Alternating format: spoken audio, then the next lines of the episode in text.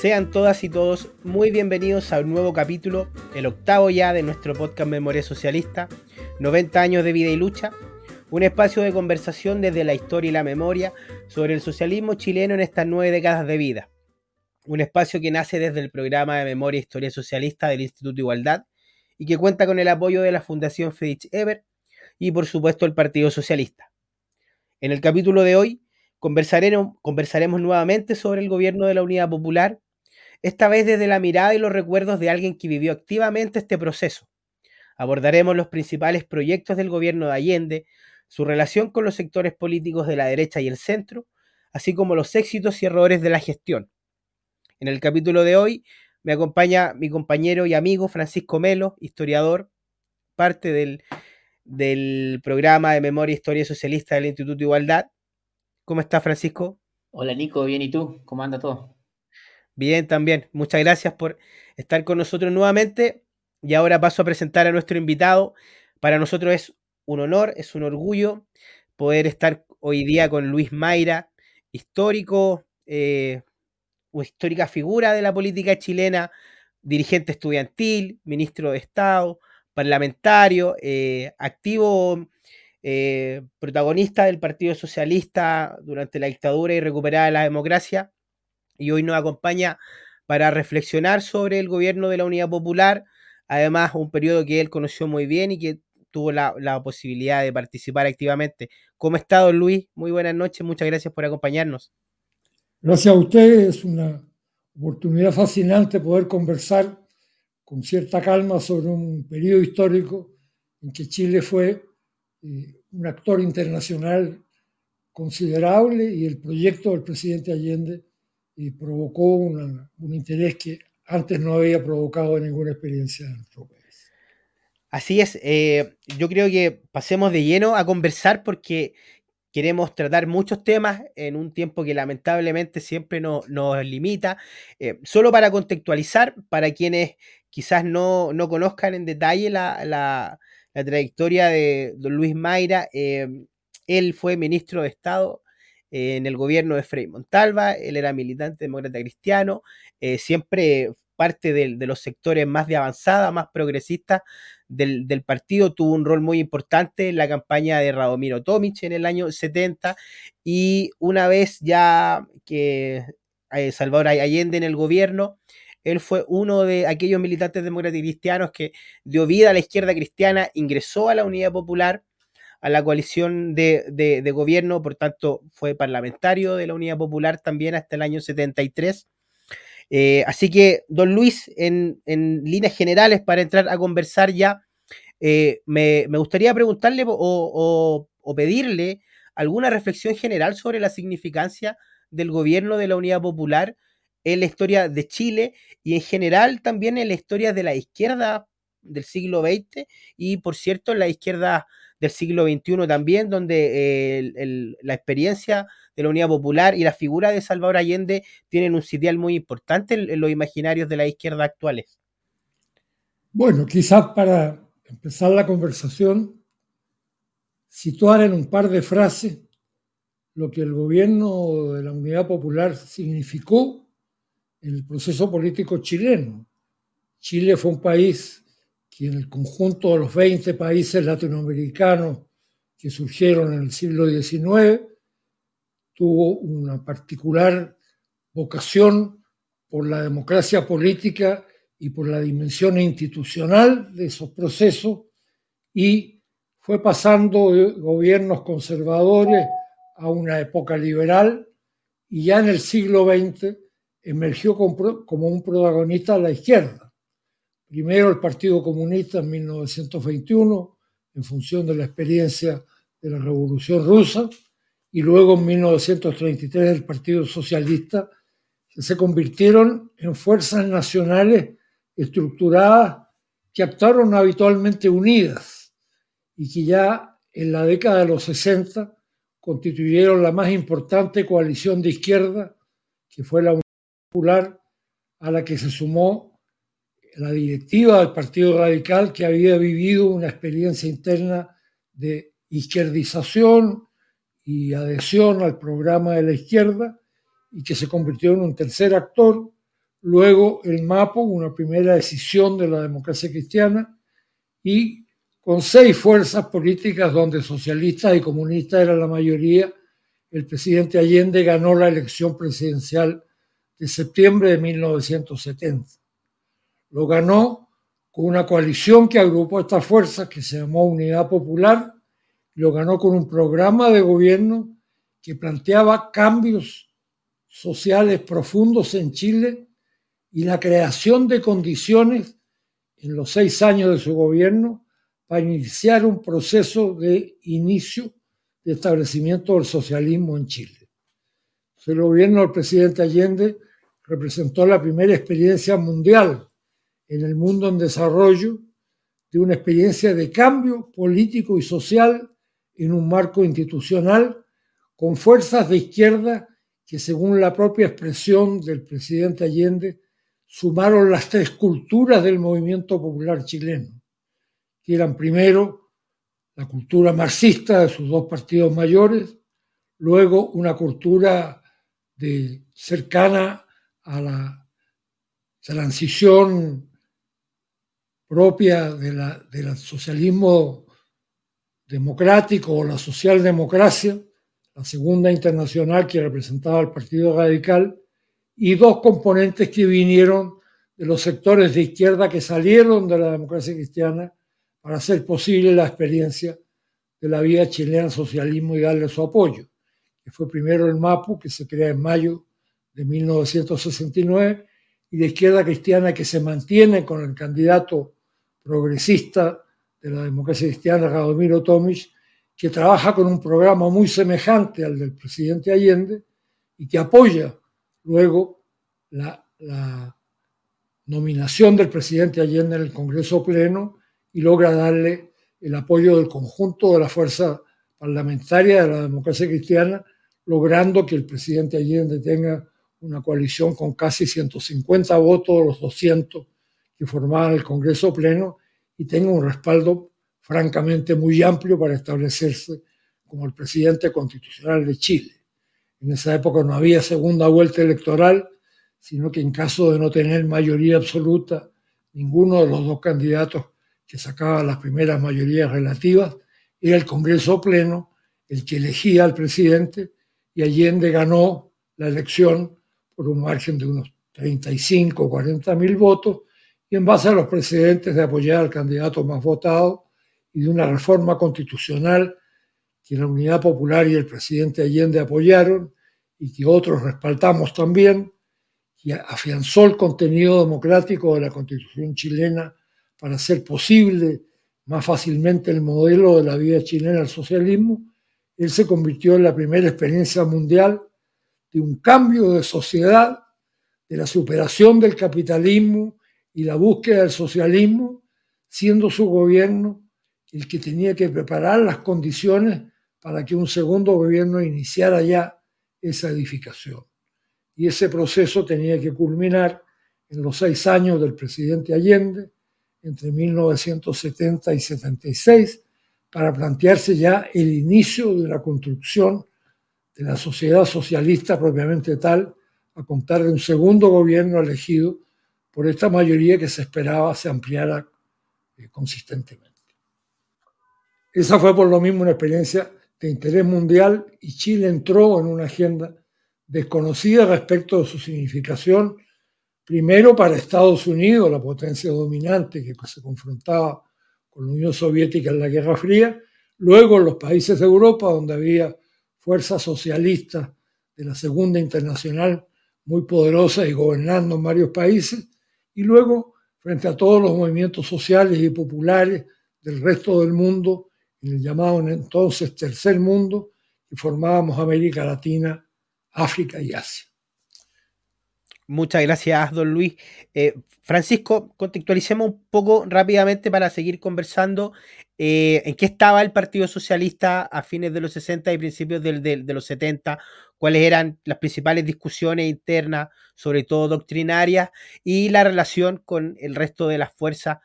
tanto de la Unidad Popular como con los sectores eh, más progresistas de otros espectros, fundamentalmente la democracia cristiana. Gracias, Nico. Bueno, primero que todo, agradecer la, presentación hecha recién en la conversación por parte de Luis Mayra, sin duda, de alguna forma, eh, sintetiza de buena forma incluso tu pregunta, eh, en el sentido de, agrupar un poco eh, las expresiones políticas y sociales que, estaban, que daban expresión eh, general en las coaliciones que, se conformaron en, ese, en ese momento y que tienen que ver justamente con, con esta suerte como un, espacio para la cultura marxista, otra de la tradición, de la socialdemócrata y, y, también un sector del cristianismo de izquierda que, que representó la vía chilena socialismo y en, y en específico en un momento lo, eh, sintetizado ya en la Unidad Popular. Y en ese, y en ese marco, bueno, eh, el Partido Socialista, eh, como también lo hemos conversado ya en, en, en, en podcast anteriores, está desde el año 65 al 67 en un proceso paulatino, entre comillas, como se le dice, de, de radicalización, ¿cierto? Eh, hacia un movimiento, hacia la, a una teoría marxista-leninista, eh, comillas, ajena a, a, otros periodos del Partido Socialista en cuanto a su definición doctrinaria al menos, y, y, este, y este proceso le generó también un recambio generacional bien potente, eh, en donde ingresan grupos juveniles que están a la, a la, conducción del Partido Socialista o a la primera línea de este en su comité central, en su comisión política, que son grupos del Ejército de Liberación Nacional, una facción interna del, del socialismo, ¿cierto? Los helenos, gente que también llamado como la organa. Ahí tú puedes encontrar a, bueno, a Ezequiel Ponce, Ricardo Lagos Salina, Carlos Lorca, eh, eh, Rolando Calderón y un largo etcétera. Y también hay otros grupos eh, ligados alrededor del, del, trotskismo, ¿cierto? Eh, Adonis Sepúlveda, entre otros. Y un grupo bien importante que, que también está alrededor de, Carlos Altamirano, que probablemente uno puede tener una noción eh, bien variada de suposiciones, pero algunos dicen que son, es cercano a, a, una suerte de castrismo dentro de Chile, ¿cierto? Eh, que sería, bueno, eh, otro, otro, grupo potente dentro del socialismo y, bueno, y el otro sector que hasta, hasta al menos hasta el 69-70 controlaba el PS o que tenía el liderazgo, que, que el mundo de Aniceto Rodríguez, que, entre comillas, es de sectores más moderados, ¿cierto? Eso es más o menos la, eh, la configuración del socialismo chileno hasta ese entonces y que demuestra aún que tiene un, un peso eh, sin duda eh, variado, eh, de distintas fuerzas internas, y que cada una de ellas en el juego propio del, del Comité Central del PS, en sus congresos, van reorganizando justamente las la fuerzas. Y como lo comentáis, si mal no recuerdo, en, en, una, en el podcast hace con, con Fidel Mayende, el Partido Socialista del año 69 plantea una tesis de frente revolucionario, ¿cierto? Y, mm, y que un, es una tesis que, que, termina muy prontamente siendo desechada porque se define al fin y al cabo por, por, por el de Unidad Popular. Y en ese marco, eh, el juego de, las facciones eh, y del partido terminan al final eh, definiendo el nombre de Salvador Allende frente a las demás fuerzas políticas que justamente tienen cada uno su nombre. En este caso, por ejemplo, el Partido Comunista con, Pablo Nerúa, ¿cierto? entre otros que ya nombramos, bueno, la semana pasada. Así que ese es más o menos la situación. Y después, como bien comenta Luis Mayra, ya cuando se define ya la elección del 4 de septiembre del año 70, eh, el Partido Socialista y las demás fuerzas van eh, jugando junto a la, a, política en general, en, conjunto también las conversaciones que hacen con la democracia cristiana, eh, determinando esta, estas reformas que se llaman de las garantías constitucionales y además la construcción de algo que a mí me parece súper interesante sacar a luz, que como lo plantea Don Luis, que es el,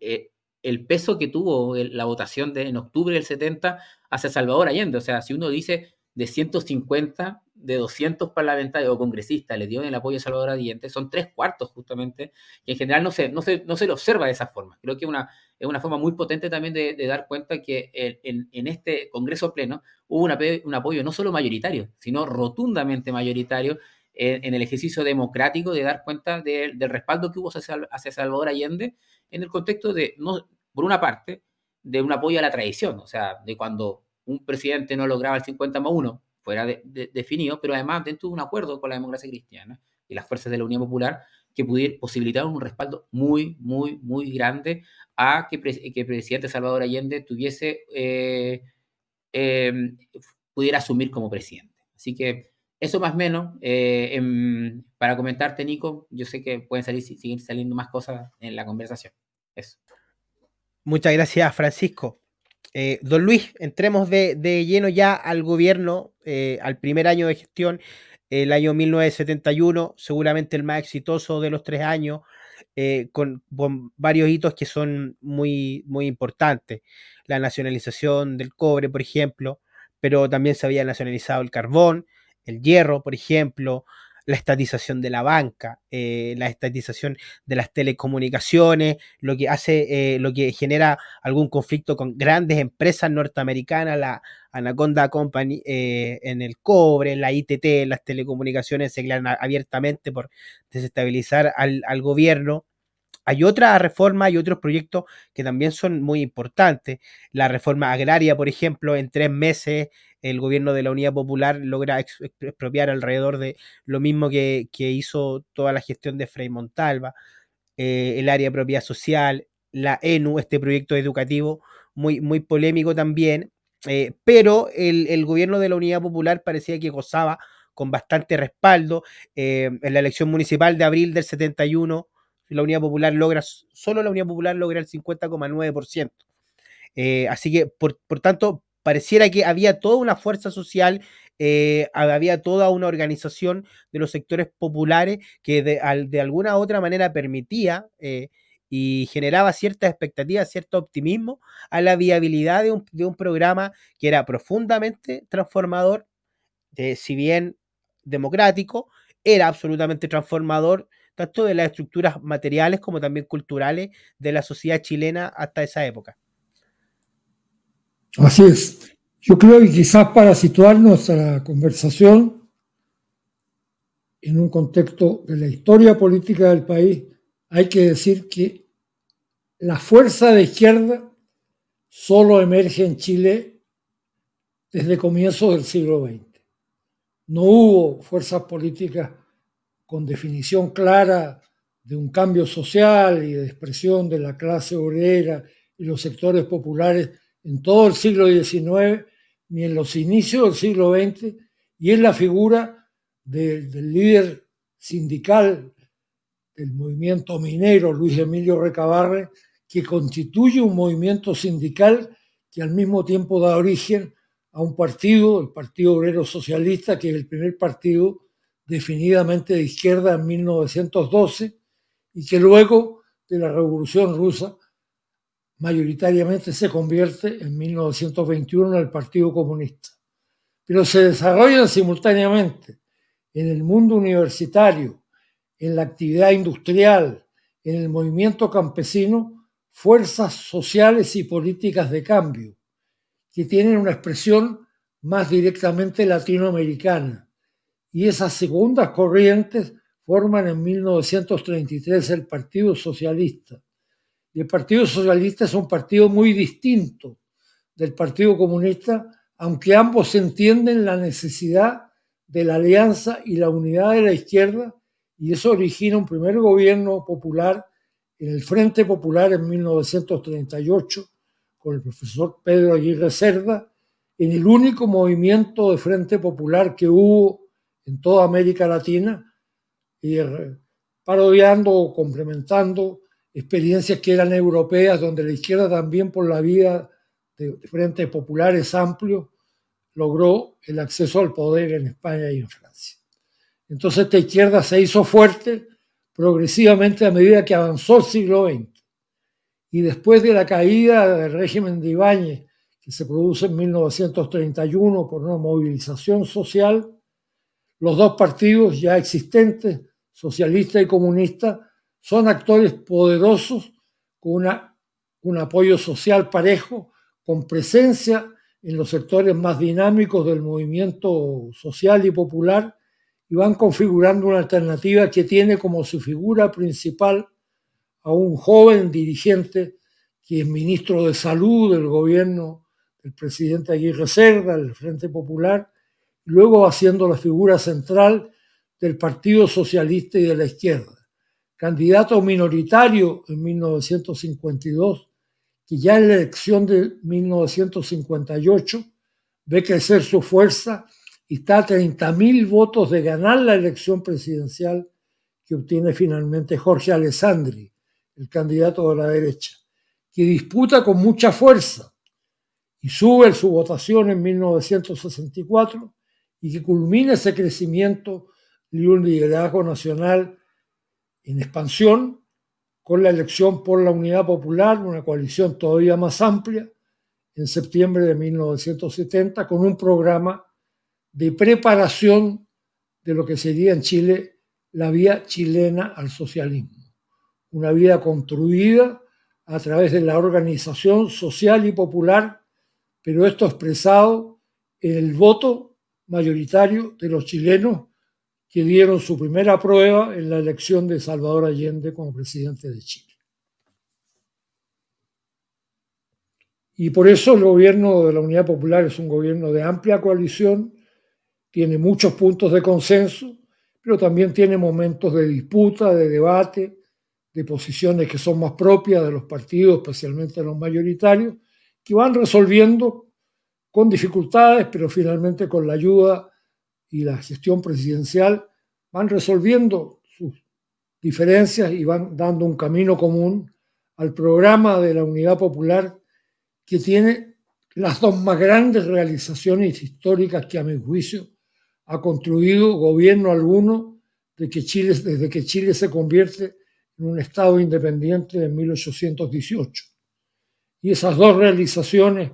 que cambiaron profundamente al país y que no pudieron ser resueltas ni suprimidas, incluso por una dictadura tan conservadora y tan brutal como la del general Pinochet, fueron primero la profundización de la reforma agraria, que se había aprobado mayoritariamente como una ley de cambio de la estructura tradicional del latifundio chileno que existió hasta ese momento,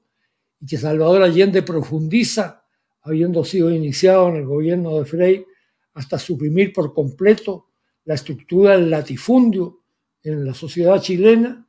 y segundo, la nacionalización del cobre, un proyecto crecientemente amplio de las fuerzas sociales y populares chilenas que se logra conseguir sin rechazos y por la aprobación unánime del Congreso en el primer año del gobierno del presidente Allende en julio de 1971, porque había avanzado de tal manera la idea de que la principal riqueza de Chile no podía ser propiedad de los grandes consorcios norteamericanos Anaconda y Braden y que debían ser parte del Estado chileno y explotadas en beneficio del desarrollo social del país. Esos dos hitos combinados la profundización de la reforma agraria y la nacionalización del cobre crearon un nuevo piso, una nueva plataforma en la vida del Estado y la sociedad chilena. Y por fortuna fueron dos aportes sustanciales, los más importantes del gobierno del presidente Allende, que se consolidaron en el tiempo y que son dos de los fundamentos del Estado chileno que logra después de la dictadura restablecerse y en el proceso de transición y hasta hoy se consolidan como hitos no discutidos, perfectamente consolidados y que han dado un gran impulso inicial al proceso de cambios en Chile que la izquierda buscará profundizar en algún momento futuro, continuando la promesa pendiente en el último discurso de despedida del presidente Allende al pueblo chileno volvamos al, Partido Socialista Francisco. Em, el, gobierno eh, ya está andando eh, desde fines de los 70, Allende su, llega a, la moneda en estricto rigor en, noviembre. Eh, y en enero del 71 el Partido Socialista hace un nuevo congreso, que es el Congreso de La Serena. Aniceto Rodríguez era el secretario general del, Partido Socialista, como bien decías tú, eh, se le motejaba de moderado, a pesar de que en estricto rigor él tenía una convicción bastante marxista, era, eh, no, no, simpatizaba mucho con la socialdemocracia europea, él era muy motejado de socialdemócrata y realiza una cuenta pública en donde la mayoría se abstiene, no, no, no se le aprueba su cuenta pública eh, él decide no seguir al mando del, partido, el sector que, que adhería a Aniceto Rodríguez abandona la instancia y se consolida dentro del partido el liderazgo de Carlos Altamirano. Y de ahí en adelante, eh, Carlos Altamirano pasa a ser muy gravitante en la política chilena, si no me equivoco, era, fue el hombre más buscado por la dictadura en su momento. Simbolizaba eh, la sensibilidad ultraizquierdista por definición, como señalabas tú, Francisco, eh, muy, muy, muy relacionado con el, con el castrismo, con esta izquierda del, del, del, leninismo más original, con el, más, más, más duro, muy en sintonía con los años 60. pero aún así, el Partido Socialista no dejó de ser leal con, con, con el, el, gobierno, eh, no dejó de ser leal con esta idea de una transformación eh, dentro de la Unidad Popular, eh, en diálogo y en sintonía y en comunión con el resto de los partidos de, de izquierda, fundamentalmente el, el Partido Comunista. ¿De qué manera de, de, describirías tú este estado de, ánimo y esta efervescencia revolucionaria que vivía el Partido Socialista en aquella época? Mira, eh, es una buena pregunta y es difícil también sintetizarla porque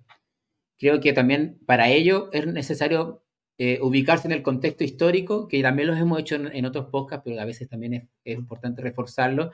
y también retroceder un poco en el tiempo. O sea, al menos desde los años 50 hay una efervescencia global y también local, internacional, también nacional, eh, regional y también de nuestro país, de nuestra particularidad, que busca de alguna forma u otra eh, la, posibilidad de una transformación radical de las estructuras sociales, culturales y económicas. Eh, y esto se sintetiza en distintos proyectos. Y en el caso chileno también tiene esa síntesis. Mira, eh, hay varios libros en este último tiempo dando vuelta y a mí me llamó harto la atención que el libro de, Patricio Elwin, que salió ahora el último, su primera página, eh, en la primera página del, del, texto, hace una cita de Aníbal Pinto, enseguida. La primera, la primera cita del libro de Patricio Elwin es sobre Aníbal Pinto y que porque trata de retratar el estado de ánimo hacia el año 57-58 que estaba en nuestro país desde la intelectualidad hasta los partidos políticos, las organizaciones sociales u otros, que Chile tenía una suerte de desarrollo frustrado, hay una crisis social, económica y cultural que es compartida más o menos transversalmente, y de alguna forma la izquierda adopta también esta posición de distintas líneas. En este caso, en el Partido Socialista, es parte justamente de ello y representa también de, alguna, de algún modo esta, esta radicalización en las posturas pero no es solamente compartido por el Partido Socialista, no es solamente algo del Partido Socialista o de la izquierda, sino que también de distintos sectores. Incluso el libro mismo de Patricio Elwin sigue avanzando y él dice, nosotros también teníamos nuestra revolución, nuestra revolución de libertad. Tú bien sabes, Nicolás, que el, eh, el, en la historiografía chilena tiene incluso los trabajos con respecto a, a, revolución y reforma, nuestra revolución contra la revolución de ellos, ¿cierto? O sea, hay una, hay una expresión generalizada de que la idea de revolución está ahí instalada como una posibilidad cierta. Y en ese marco, el Partido Socialista hasta ese momento es, comparte justamente esta visión de transformación posible en, un futuro inmediato, ¿cierto? Son partidos, la, izquierda chilena como la izquierda mundial, tiene una expresión con respecto a un horizonte posible de cambio, de transformación,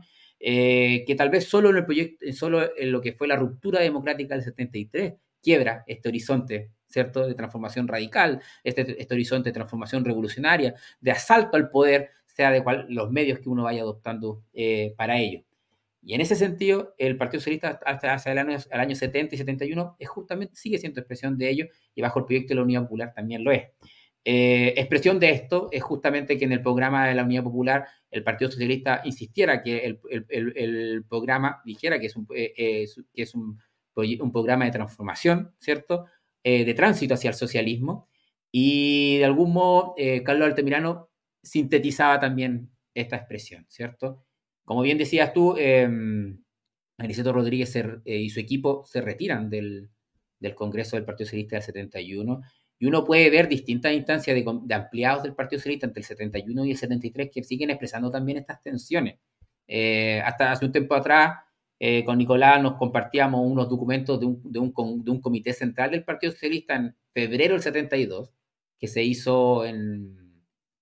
si mal, en Algarrobo. En Algarrobo, ¿cierto? En donde el Así que es. está a la conducción de ese comité central del Partido Socialista es Adonis Sepúlveda, y que se enfrenta con el presidente Salvador Allende justamente en un diálogo muy potente con respecto a lo que es la vía chilena al socialismo,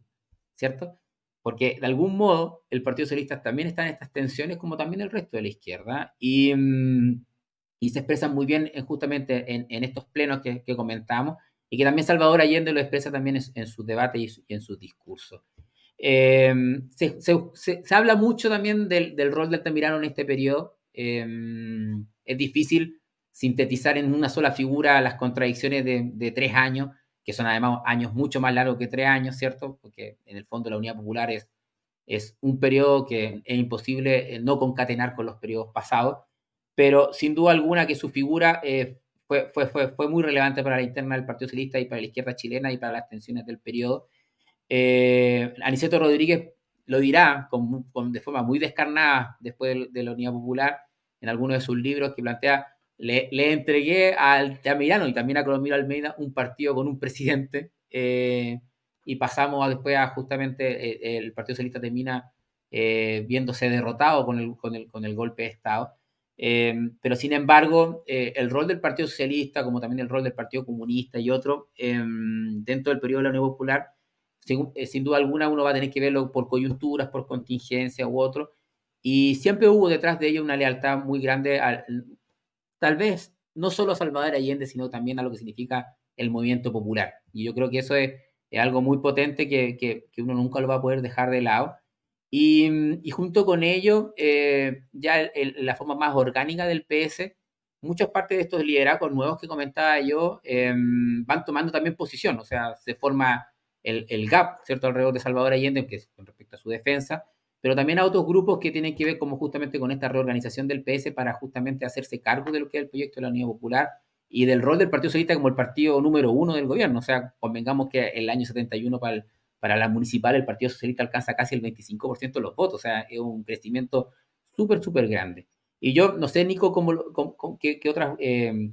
preguntas como que, quisieras como seguir como para, para la conversación. Pero yo también le quería consultar a, Luis Mayra justamente en esta línea, en el rol que él cumplió en ese entonces como diputado eh, de la democracia cristiana, después de izquierda cristiana y todo ello. ¿Cómo recuerda justamente estas relaciones entre el Partido Socialista, el cristianismo de izquierda y también la, democracia cristiana, sobre todo en esta primera instancia, 71-72, que tiene que ver con las reformas importantes? Hubo una discusión también en ese periodo de si se, si se llamaba plebiscito o no, ¿cierto? Eh, para hacer algunas reformas constitucionales u otros que probablemente podían generar también cambios en la correlación de fuerzas ante las tensiones, justamente antes que se, que se dividiera el, país en tres tercios tan claramente definidos y después en, dos, en dos mitades tan potentes cuando la democracia cristiana ya toma una posición ya más hacia la derecha. Eso, Nicolás. Ya pues, don Luis, Francisco le dejó hecha la pregunta. Bueno, perfecto. Adelante. Bueno, lo que yo subrayaría es que el Partido Comunista y el Partido Socialista eran claramente dos partidos de izquierda, pero tenían diferencias sustanciales en su concepción y funcionamiento. Eran parte ambos del movimiento popular, proponían ambos el avance de una sociedad socialista,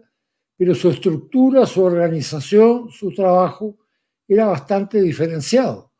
porque el Partido Comunista nace como una expresión orgánica para apoyar la primera revolución socialista en el mundo que fue la revolución soviética.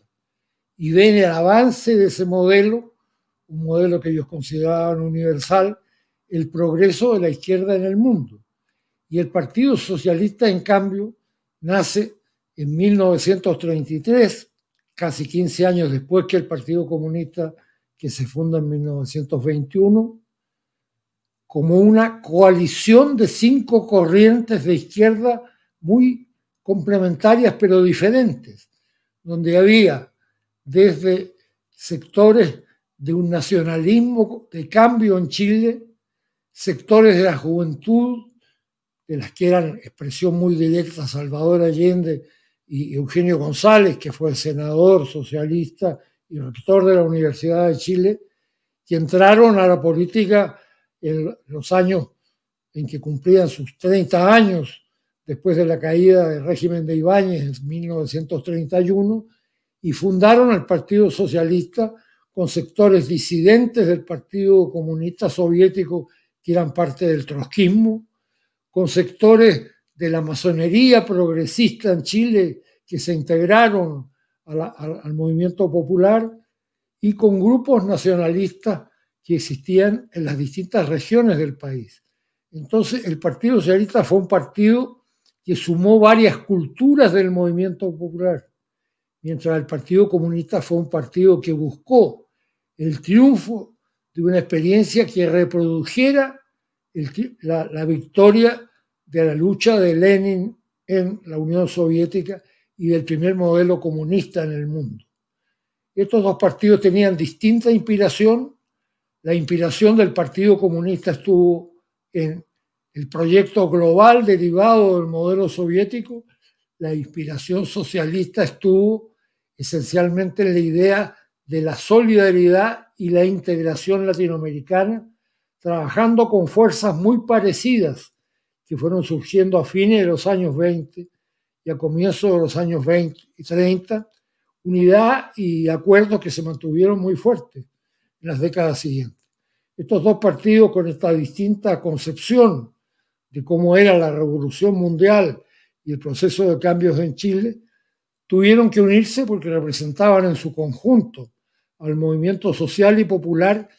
y esto se hace evidente y nítido como alternativa en la elección presidencial de 1958, donde Allende que había tenido una presencia simbólica y había sido el cuarto candidato en la elección del 52, está a 30 mil votos de ganarle a Jorge Alessandri la elección presidencial y le da una expresión a la izquierda chilena de proximidad con el poder que de algún modo simbólico se refuerza un año después de esa elección con el triunfo de la Revolución cubana. El triunfo de la Revolución cubana es el primer gran proceso de cambios sociales en América Latina y cualquiera sea la opinión que uno tenga sobre su desarrollo en el tiempo, nadie puede discutir que representó un cambio sustantivo en la historia y en el comportamiento de las corrientes sociales y populares en toda América Latina y provocó la viabilidad de una experiencia que no era querida por los Estados Unidos y abrió camino a una fórmula de transformación y cambio que luego Allende propuso eh, organizar dentro de la transformación social del sistema legal chileno para abrir de camino a estos cambios, de los cuales la reforma agraria y la nacionalización del cobre, como yo recordaba, fueron sus hitos y contribuciones más permanentes y definitivos. Por eso el gobierno de Allende no representó un modelo socialdemócrata, que era la humanización del capitalismo con cambios sociales que dieran derechos y garantías a los eh, sectores mayoritarios dentro del sistema capitalista, sino que su valor universal, lo que lo convirtió en una figura mundial, fue creer que por la vía institucional, por la construcción de un movimiento social y popular que entrara a gobernar, se podía superar el sistema capitalista y crear en democracia política un sistema cada vez más amplio y democrático que fuera colocando los fundamentos de la propiedad social en manos de los sectores populares y siendo, por tanto, un modelo democrático de avance al socialismo en Chile. Esa idea de un cambio social en un país capitalista para pasar a ser por la vía democrática y la voluntad de sus mayorías una sociedad progresivamente socialista, resultó algo atractivo para amplios sectores de la izquierda europea. Los partidos como el comunista italiano, que era un partido de izquierda independiente y diferenciado del soviético, y que recogía la rica tradición filosófico-política del movimiento popular italiano, o el Partido Comunista francés, que representaba una coalición donde estaban los partidos socialista y comunista, fueron fuerzas que asumieron el proyecto de Allende como una profética expresión de lo que debía ser el camino de los movimientos de izquierda también en Europa y en otras partes del mundo. Y entonces Allende se convirtió en el portador de un proyecto de interés y significación mundial. Y quien primero entendió esto fue el propio gobierno de Estados Unidos que comprendió que este camino para llegar a una sociedad distinta era un camino que podía ser eh, muy fácilmente atractivo para amplios sectores del mundo en desarrollo, llamado entonces el tercer mundo, el mundo que no era ni comunista ni capitalista desarrollado y que podía tener una posibilidad de tener influencia numérica en organismos como los de Naciones Unidas, donde había una mayoría amplia de países que pertenecían a Asia, África y América Latina y que estaban buscando una fórmula para la cual la vía chilena al socialismo podía resultar de enorme riqueza e interés. Y eso hizo de Allende la única figura de alcance mundial que Chile ha tenido desde su independencia. Y lo mantuvo mientras duró esa experiencia como una referencia interesante, atractiva, seguida, respetada, tomada como referencia orientadora por muchos sectores en otros lugares del mundo, que hizo de lo que Allende hacía una experiencia de alcance global que Chile no había tenido hasta ese momento. Entremos ahora a, conversar eh, el segundo año de gobierno, que es el, año 72, muy diferente del, primero. Seguramente en el, año 71 eh, uno podría decir que llega a su fin con la visita de, Fidel Castro, esta extensa visita en noviembre del, del 71 pero en, el mes siguiente, en diciembre, ya comienzan a manifestarse algunos conflictos, algunas contradicciones en la gestión del, gobierno. Eh, en el mes de diciembre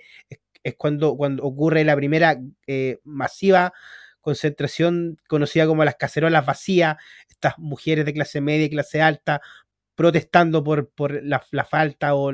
las complejidades para conseguir alimentos y pasan a ser ya más notorios problemas de desabastecimiento, problema de la inflación, el problema del mercado negro. Fue una constante en, ese año eh, que, además se ve muy entrampado, lo recordará usted muy bien, seguramente, don Luis, en, los debates parlamentarios, esta reforma al, área de propiedad social,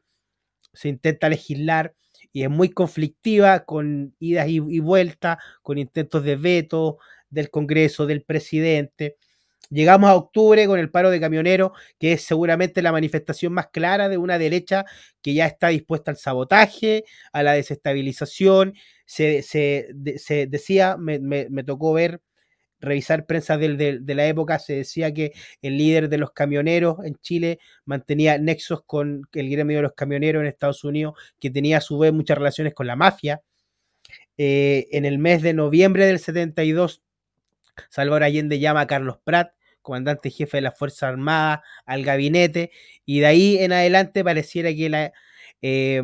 la incapacidad de, poder dar una salida política e institucional era cada vez más evidente. ¿De qué manera recuerda usted, don, don Luis, de su, experiencia de parlamentario y además dirigente, representante de un partido de la coalición de gobierno, toda esta coyuntura que, que empieza a vivir el país y el gobierno de Salvador Allende desde el año 72 en adelante? Mira, yo partiría por señalar un dato clave en la instalación del presidente Allende en el poder, que fue una, la crisis económica que Chile en los años finales del gobierno del presidente Frei tuvo. Una recesión que rebajó el ritmo de crecimiento de la economía chilena y que creó eh, espacios favorables para el cambio social, pero al mismo tiempo un deterioro de la economía del país. Al finalizar el gobierno del presidente Frey, Chile trabajaba al 48% de sus capacidades productivas. Y eso le dio una enorme posibilidad de dinamismo al gobierno del presidente Allende, porque el año 71 fue un año de reactivación social y productiva impresionante, de los años mejores en la historia económica de Chile. La economía creció, el PIB, el Producto Interno Bruto, creció un 10%, una cifra excepcional que solo fue superada en algunos años favorables del inicio de la transición, pero que en términos latinoamericanos representaba una marca mundial eh, muy significativa la economía se expande el, poder adquisitivo de los trabajadores crece en el año 1971 y parece que la experiencia del presidente Allende, bajo estas buenas señales, va a caminar por un rumbo muy favorable que sin embargo tiene un techo cuando se recupera la plena capacidad productiva que estaba sin utilización a finales del gobierno de Frey. Entonces, Allende logra poner en plena marcha la economía chilena, tiene proyectos para desarrollar nuevas empresas agrarias industriales urbanas, también mineras, pero lo que da su impulso inicial es el aprovechamiento de la capacidad instalada no utilizada que nos lleva a este enorme crecimiento. Y el año 1971 es un año de mejoramiento de las condiciones de vida de todos los sectores de Chile. Y, pero le crea al mismo tiempo al gobierno un precedente difícil de continuar mientras no se crearan nuevas fuentes de producción y no entrara a funcionar de un modo apropiado, por ejemplo, la nacionalización del cobre que estaba ahora entregándole todos los recursos de la principal riqueza minera de Chile al Estado chileno desde julio de 1971. Entonces, las demandas sociales se multiplican. Pareciera que muchos creen que las buenas condiciones de 1971 se van a mantener sin dificultades en el curso del tiempo y entonces empiezan situaciones de estrechez por el mismo mayor aumento del poder adquisitivo de los chilenos que estaban demandando más bienes, teniendo un consumo de, sus bienes y de su alimentación mucho mejores el año 71, y eso es difícil de mantener. Y eso le entrega a los sectores más adversos al gobierno de la Unidad Popular el mecanismo de usar la economía, de usar el mercado negro, y de usar las dificultades de abastecimiento progresivo ante las demandas populares por el aumento de los ingresos para crear un clima de descontento e ir formando un frente amplio que cree una sensación de disgusto y de distanciamiento con el gobierno del presidente Allende en sectores amplios de la clase media que en el año 1971 no tienen expresión porque hay un, insisto, un momento extraordinariamente favorable de reactivación de la economía chilena que no es posible proseguir del mismo modo en el año 1972. Entonces ahí empiezan mayores dificultades al interior de la unidad popular y al interior del movimiento social y político chileno que van debilitando el respaldo tan efectivo y, y fundamental que tuvo Allende en su primer año de gobierno van surgiendo dificultades al interior de la coalición, al interior también del Partido Socialista, que era un partido de corrientes de pensamiento diversos, unido por la idea de la unificación e integración latinoamericana, pero con grados distintos de radicalidad y de búsqueda del cambio social en el país, y lo que había sido un manejo eh, unitario y activo y dinámico en el año 1971, originando debates internos en los partidos y debates mucho más amplios también en el conjunto de la coalición que es la Unidad Popular. Y el gobierno pasa a tener menos consenso a partir de ese momento y los grandes proyectos del presidente Allende que incluían la idea de una nueva constitución cuyo grupo llegó a formarse y tuvo un primer documento en el que me tocó trabajar entre junio y, y octubre del año 72, no pudo ser por esta polarización que se expresa muy activamente en octubre, en un paro de todos los organismos patronales que paralizan el país durante un mes, ya en la perspectiva de ponerle término al gobierno de la Unidad Popular. Y pasa a haber una coalición social de los sectores productivos de la industria, del mundo agrario y del mundo minero, muy activa y desafiante al gobierno del presidente Allende y también una coalición política donde la democracia cristiana, en sus críticas al gobierno de la Unidad Popular, va teniendo cada día una posición más opositora y la derecha empieza a crear condiciones para la fusión de, la derecha expresada en el Partido Nacional, un partido que, que había recogido a finales de los 60 a los dos partidos históricos, la derecha, liberales y conservadores, más grupos que provenían de una pequeña corriente nacional socialista que hubo en Chile en los años 40 eh, a comienzos, y eso originó el Partido Nacional la expresión activa y actuante en la desestabilización del gobierno de la Unidad Popular y en la construcción de la llamada Confederación Democrática, que aprovechó una radicalización en las bases de la, social, de la democracia cristiana para crear una, una coalición política. En ese momento surgieron dos coaliciones políticas legalizadas, porque el, sistema electoral chileno admitió la interpretación y los partidos podían afiliarse y formar confederaciones políticas. Entonces, en, en el segundo semestre del 72 se forma la Unidad Popular como una federación política, un partido único que compite con una misma lista en la elección parlamentaria del 73, y la Confederación Democrática, que era la alianza del Partido Nacional, partido más a la derecha, y siempre partidario de ponerle término al gobierno de Allende, y la democracia cristiana, que empieza a tener cada vez un rol opositor más activo, y dos sectores de derecha y uno de extrema derecha dentro de esos dos disidentes del Partido Radical, cuya corriente principal apoya al gobierno de la Unidad Popular, pero donde dos corrientes disidentes se suman a la Confederación Democrática y esas cuatro fuerzas hacen la oposición legal y la lista parlamentaria única que en 1973 enfrenta a la lista de la Unidad Popular en la idea de lo que muchos llamaban el golpe blanco, construir una mayoría de dos tercios en el Senado que permitiera una acusación constitucional para ponerle legalmente fin al gobierno de la Unidad Popular. Y ese es el sentido de la elección parlamentaria de marzo de 1973, en la que no solo falla la posibilidad de construir esa mayoría, sino que la Unidad Popular que había ganado el gobierno con 36.4% sube a 43.4% en la elección parlamentaria de marzo del 73 y sepulta esta idea de un golpe constitucional, un golpe blanco, una acusación para destituir al presidente Allende y entonces empieza la cuenta regresiva del golpe, que era al final la alternativa que más interesaba al Departamento de Estado en un gobierno republicano muy conservador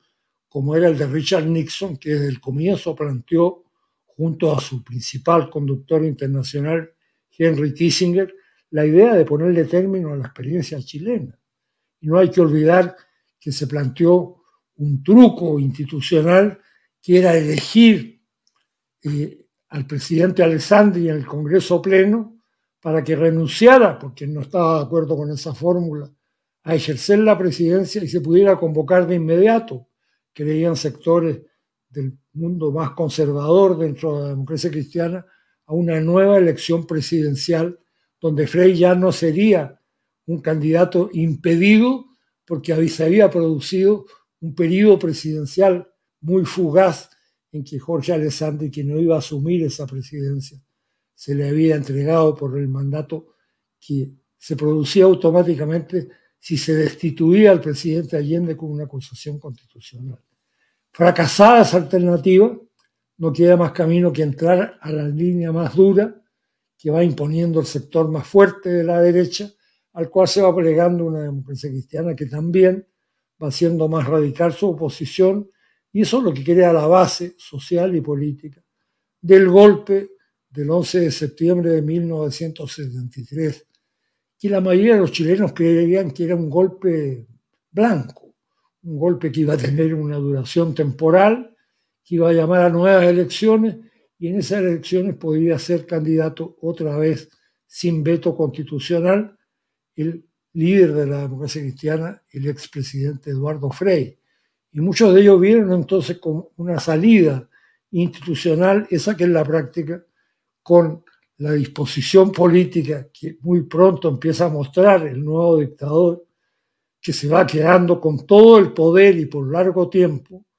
que hace imposible y frustra esta idea de algunos de un periodo corto para volver a una elección que nos restableciera una democracia elegida después de destituir al presidente Allende, y eso nos lleva al tipo de dictadura muy radical, muy brutal, con muchas connotaciones propias de los regímenes radicales de extrema derecha, los modelos fascistas y otros, que signan y caracterizan el periodo de 17 años del gobierno de Augusto Pinochet como dictador. Muchas gracias, don Luis. Tremenda síntesis que acaba de hacer eh, de la segunda parte del, gobierno de, Salvador Allende. Em, además, estamos llegando al final del capítulo ya. Em, alcanzó a abarcar fundamentalmente todo lo, lo que queríamos conversar. Eh, yo quisiera hacerle solo una última pregunta. Te doy el pase luego a ti, Francisco, para que también si quieres hacer una última pregunta. Don Luis, me, eh, gustaría eh, preguntarle por de qué manera recuerda el tanquetazo de junio del 73, este intento de golpe de Estado del teniente Roberto Super y lo que pasa después en los meses julio, agosto y a septiembre con el golpe de Estado. Francisco, no sé si tú quisieras preguntar algo antes de darle la, palabra a don Luis. Sí, más que nada, em, no, agradecer el, gran relato porque la verdad es que con Nicolás habíamos conversado un poco de esto y, buena parte de lo, de relatado fue justamente más de lo que esperábamos, pero incluso con un gran poder de síntesis, por tanto se lo agradecemos eh, con mucha honestidad. Eh, no, solo, solo tal vez eh, consultarles junto al tema del tanquetazo, eh, cómo recuerda usted desde su posición en la izquierda cristiana, pero también me imagino que aún con nexo en algunos sectores de la democracia cristiana, cómo fue justamente post-tanquetazo las últimas conversaciones entre el mundo del centro, de la EC, el mundo cristiano, para con Salvador Allende o con algunos personeros de la Unidad Popular, y qué nexos se dieron y, y todo ello. Eso más que nada, y bueno, para solo cerrar, muchas gracias por, por, esta, por esta bonita jornada. Eso. Mira, yo creo que el tanquetazo fue un suceso muy decisivo en la viabilidad del golpe del 11 de septiembre. Porque no fue una tentativa de golpe militar, fue un intento de golpe de un militar que conducía un regimiento poderoso, dotado de infraestructura de tanques y, de vehículos pesados de transporte del ejército chileno y que por su cuenta, siendo un coronel, sin concertación con otros sectores del ejército, ni menos de las otras dos ramas de las Fuerzas Armadas, la Marina y la Aviación, se alzó en un intento de ocupación del Palacio de la Moneda con sus tanques y efectivos militares. Este regimiento quedaba en la calle Santa Rosa, en la zona central. Yo era diputado por esa zona y la pude conocer muy bien, eh, cerca de Avenida Mata, o sea, casi en las afueras del sector céntrico chileno, y tuvieron que recorrer un, poco, un corto trayecto desde Santa Rosa hasta La Moneda, no más de un kilómetro y medio, para intentar ocupar el Palacio de Gobierno, donde el presidente Allende eh, expresó una masiva resistencia que en esta ocasión fue acompañada por la mayoría de, de los sectores sociales chilenos, por una masiva movilización de la CUT y del movimiento sindical, por sectores importantes del movimiento campesino, por el movimiento estudiantil universitario encabezado por la Federación de Estudiantes de Chile, de modo que un movimiento social muy extenso en las primeras horas de la mañana mostró el aislamiento del coronel Super, como se apellidaba el, organizador de ese golpe, un coronel, ni siquiera un general, que no tuvo apoyo ni en el ejército, ni menos en las dos ramas que fueron sorprendidas por su acción, la acción de un pequeño núcleo de militares más radicalizados que buscaron por su cuenta. Este golpe de Estado, pensando que iban a tener un apoyo que finalmente no recibieron el general Prats, el comandante en jefe del ejército chileno, y sus colaboradores muy rápidamente controlan este movimiento y antes del mediodía el movimiento está fallido y derrotado y el régimen del presidente Allende aparece victorioso en esta jornada y no tiene amenaza alguna de una pérdida de su poder constitucional. Y más bien esto tiene un amplio rechazo, no solo chileno, sino también un amplio rechazo internacional como tentativa fallida. Pero eso le enseña a los que finalmente organizan el golpe de septiembre del 73, que es con el conjunto del mando militar con el que se puede proceder a derrocar al gobierno constitucional y no con los grupos más radicalizados y fanáticos dentro de alguna u otra de las ramas, y en este caso de un regimiento específico del ejército, como era este, esta fuerza motorizada eh, en, en la región de Santiago. Entonces el aprendizaje final es que una coalición social cada vez más amplia y cada vez con más conducción de los sectores más conservadores logra una alianza con una mayoría militar que esta vez incluye al comandante en jefe del ejército, que aparecía como un aliado del general Prats, un general constitucional que es destituido 12 días antes del golpe de Estado, pasando su colaborador más eh, permanente, el general Pinochet, que aparecía como un general democrático, a ejercer la jefatura del ejército por sugerencia del propio general Prats, y él finalmente hace, presionado por la, por y por la Armada, que le pide una definición ante un golpe que estaban pensando hacer con disidentes del ejército y sin el comandante en jefe si Pinochet se negaba, en lo que fue el 11 de septiembre, que con una ofensiva que se hace justamente el día domingo previo a ese martes, logra que Pinochet, calibrando la situación y viendo la viabilidad de este segundo golpe, decida finalmente participar en él y muy rápidamente con la posibilidad que le da el cargo del principal comandante de la rama más poderosa de las Fuerzas Armadas chilenas, hacerse cargo completamente del proyecto dictatorial muy brutal que finalmente logra construir un modelo económico de extrema derecha con las reformas económicas más tardías de los años 79-81 e implementar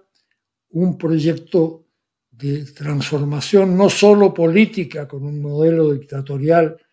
desconocido en la historia previa del país, sino sobre todo un modelo económico que introduce transformaciones en el campo y en la sociedad y una estructura productiva donde cambia sustancialmente la tendencia al cambio social y a la democratización de la propiedad que Chile venía teniendo hasta, hasta el, el golpe de Estado de septiembre del 73. Y Pinochet resulta un gobernante sorprendentemente autoritario, una gran capacidad de concentrar el poder político y el poder militar con respaldo de los sectores productivos y políticos de la derecha,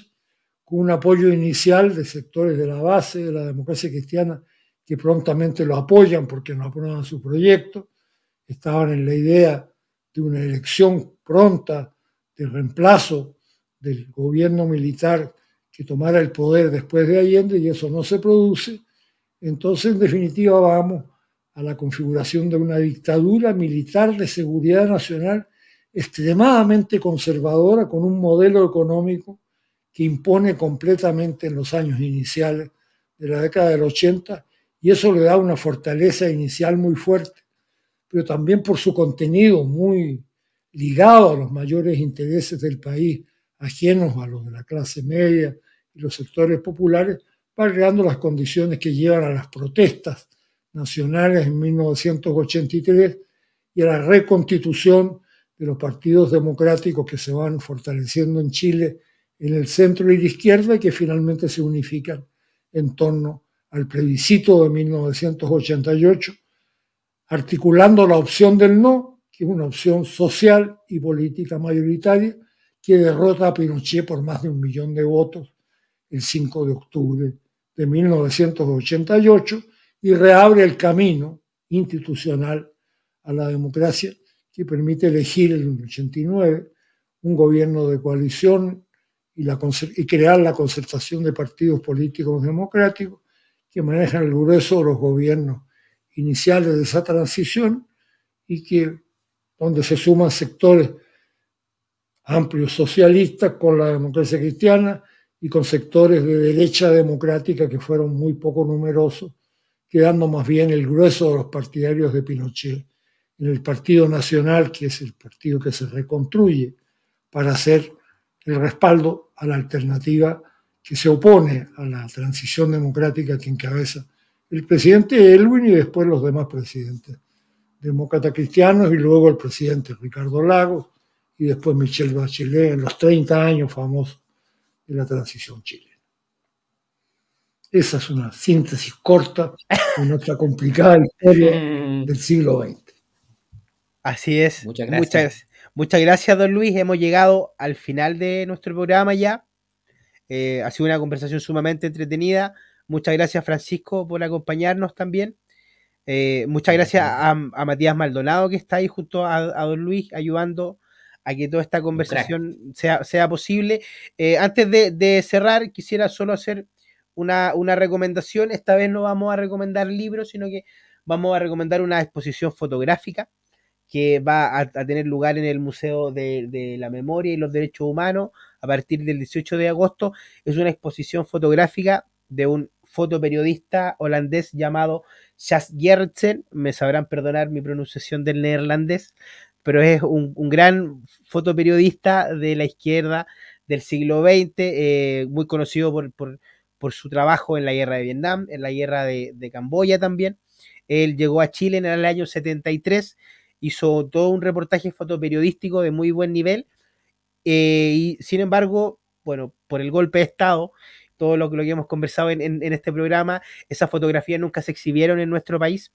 Por primera vez se van a exhibir después de 50 años en el Museo de la Memoria a partir del 18 de agosto, entrada gratuita para todas y todos, así que invitadísimos a ver eh, ese tipo de, de trabajo, que es también historia, es una forma de conocer y aproximarnos al pasado y junto con ello reflexionar sobre todo lo que todo nuestro acontecer y por supuesto lo que viene. Así que nuevamente don Luis, muchas muchas gracias. Ha sido un honor tenerlo invitado en nuestro podcast, en nuestro programa eh, y nada, muchas gracias por conversar con nosotros. Que esté muy bien. Gracias por la invitación porque me han traído recuerdos de una historia de la que estoy siempre contento y orgulloso. Muy bien. Muchas pues. gracias, don Luis, de verdad. Buenas noches, que estén todas y todos muy bien. Invitadísimos a escuchar este, los anteriores y por supuesto los capítulos que van a venir a lo largo de este 2023. Chao, que estén muy bien.